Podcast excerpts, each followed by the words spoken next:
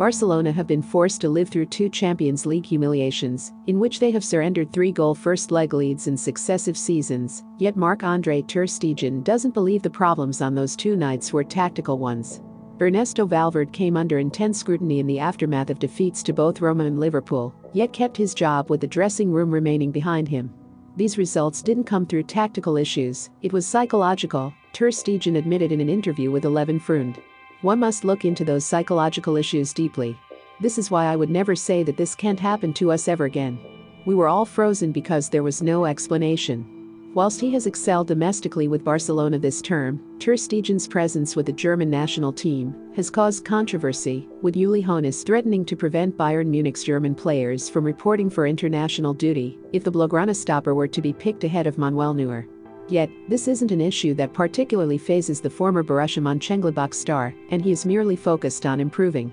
We're both professionals, he said of his relationship with Neuer. We fight for one position, but we can talk together about everything. Regardless of our respective ambitions. The styles of Barcelona and Ter Stegen have perfectly suited each other, and the goalkeeper feels he is developing by playing in such a system. I want to be a positive presence for Barcelona, he added. I want to contribute to the style of play. Titles are important, but so are the memories of moments playing within a team. When a key player says, it was psychological, it is time to fire the coach and his staff. Remember to follow Golia by hitting the follow button, and let's get to 1 million followers, and tune in daily for new episodes.